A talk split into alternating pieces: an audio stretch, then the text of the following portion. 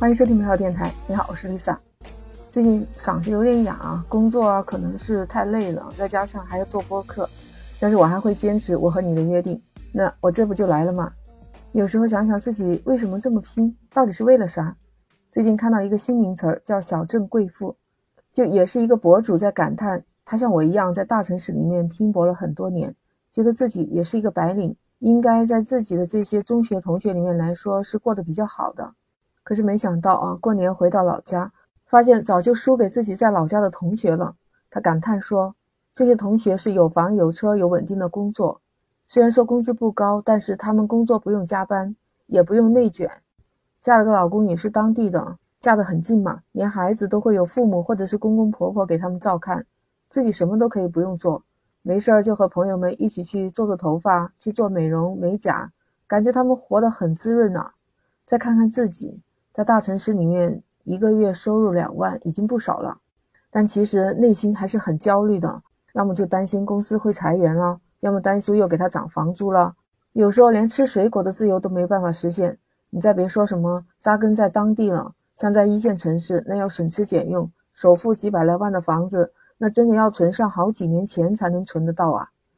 再看看他们这些小镇贵妇，每个人手里至少有两套房，而且是全款的。一套在当地，另外一套可能会在市里面，甚至有一些还有钱的呢，就会自己修一个大别墅。他还感叹：我们在一线城市的人，不是说没见过豪宅，没见过名媛，但是这样的事情感觉对自己只是一个憧憬，是未来要奋斗的目标吗？结果没想到这样的事情居然发生在自己同学的身上，觉得他们才是人生的赢家。难道真的是这样的吗？小镇贵妇的生活是你向往、你想要的那种生活吗？人生的路还很长，你现在看他们过得非常滋润，但是将来未必能维持太久啊。因为首先小镇生活再加上没有什么压力，逐渐会喜欢这种安乐，又喜欢享乐，那这样最容易败家了。那败家了之后，那哪里还有贵呢？怎么还会有贵妇的生活？那其次，有这种安稳富足的生活。那就缺少了梦想，或者是说你要为梦想去打拼的这种努力奋斗的想法。时间久了，活到后面也会觉得自己不太开心。最后有可能下一代还是因为向往大城市的生活离开自己，最终还可能因为孩子又再回去大城市生活。自己没有经历过的，那也只是你看到的美。还真的有这么一个小镇贵妇，是一位姐姐，她是七六年的，叫姚丽。他出生呢是一个农民家庭，上头呢有四个哥哥，也就是他爸爸妈妈老来得的一女，家里的人就很宠着他嘛，真的就是那种十指不沾阳春水的。他根本就没干过什么活儿，还加上小的时候体弱多病，父母啊兄弟们都很照顾他。长大之后又被父母安排进到了一个事业单位里面做文员。其实你说他长得其实还是不错的，追求他的人也蛮多。结果他偏偏看中了一个长相很普通、身高只有一米六几的王先生。那时候自己刚刚十九岁，架不住王先生对他的追求吧。再加上王先生对他也确实很宠爱。王先生虽然长得不怎么帅，但姚丽的父母亲认可呀，因为王先生家的家底非常丰厚，他们家有一栋楼房，恋爱不多久就到法定年龄就结婚了。他们俩结婚以后，这她丈夫王先生其实也对她非常的好。真的就是那种百依百顺，基本上在家也不怎么让他干活。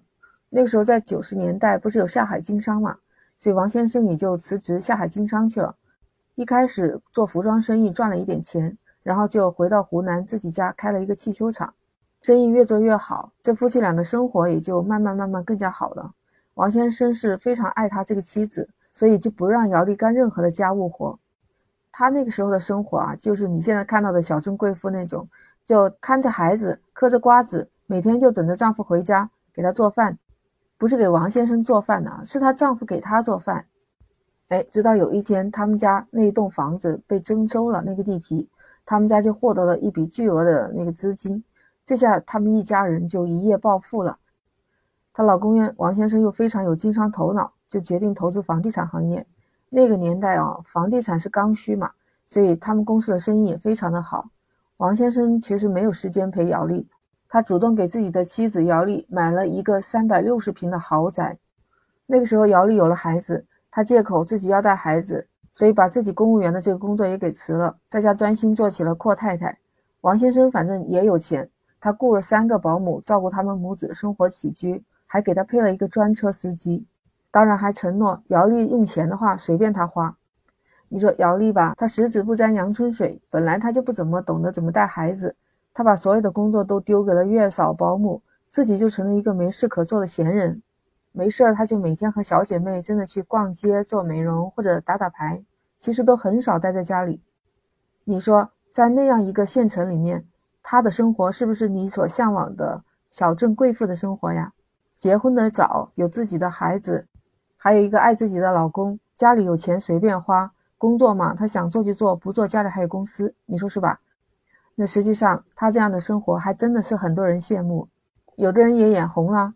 他这样闲散的生活，再加上他自己不求上进，被人拉下了赌场，他开始沉迷于赌博，赌输了嘛，他就去借高利贷。当时他自己没有工作，他都是以她老公的名义去借赌债的。但借了赌债以后要还呢，她又不好意思找她老公开口，本来是想着自己能还上啊，自己有赌性嘛。结果你知道吧？这利滚利啊，他借了多少钱？有上亿元呢。最后终于是纸包不住火了，直接就有人打电话追到她老公那里去了。她老公一看吓傻了，就是自己再有钱，那上亿的钱他怎么能还得起啊？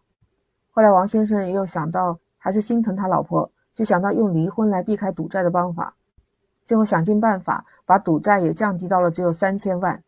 三千万呢，其实对一个普通人来说，这真的是一笔巨款呢。但是王先生帮他还完钱之后，也告诉了这些高利贷公司，不要再去骚扰姚丽了。可是好景不长，姚丽重新又犯了毒瘾，这一赌又不可收拾了，让她的丈夫就非常的失望，就当时就把她自己住的那栋楼卖了，还掐断了自己和姚丽所有的信息。一个没有生存能力的姚丽真的是活不下去，只好找到警察帮忙。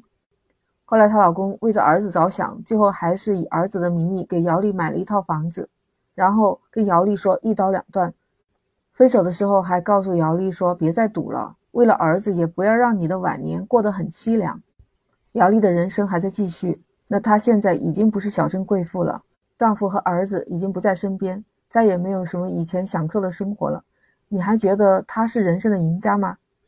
有一个网友也说过。她自己曾经也是这样的小镇贵妇的生活，但是过久了，觉得好像自己很自卑啊，家里人也看不起自己。她说那时候即使在体制内，工资还是不高的。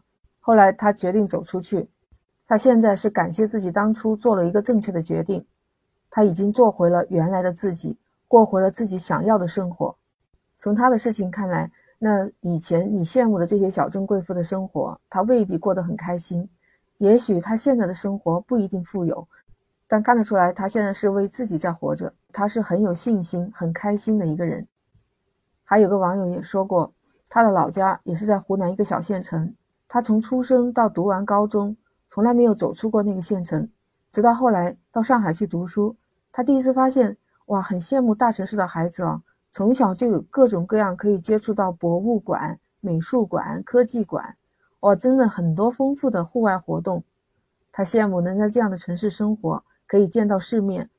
他感叹说，在这里能够有更丰富的阅历。他说，在上海，他远远超过了过去他二十年人生的阅历的总和，所以他是义无反顾地留到了上海。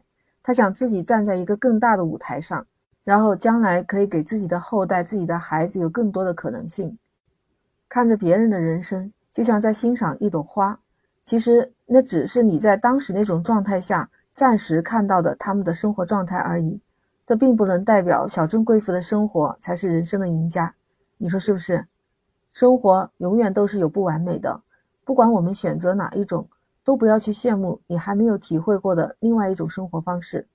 也许在你眼中它是美好的，也许你真正去过那样的生活，你又会觉得那是一种枷锁。那我们为什么要去羡慕别人呢？做自己的选择，走自己的路，你说我说的对吗？欢迎你在评论区留言。嗯，节目做到这儿，Lisa 想跟你说，我做一期节目也不容易。如果你喜欢，请点赞、转发、关注美好电台。那我们下期不见不散，拜拜。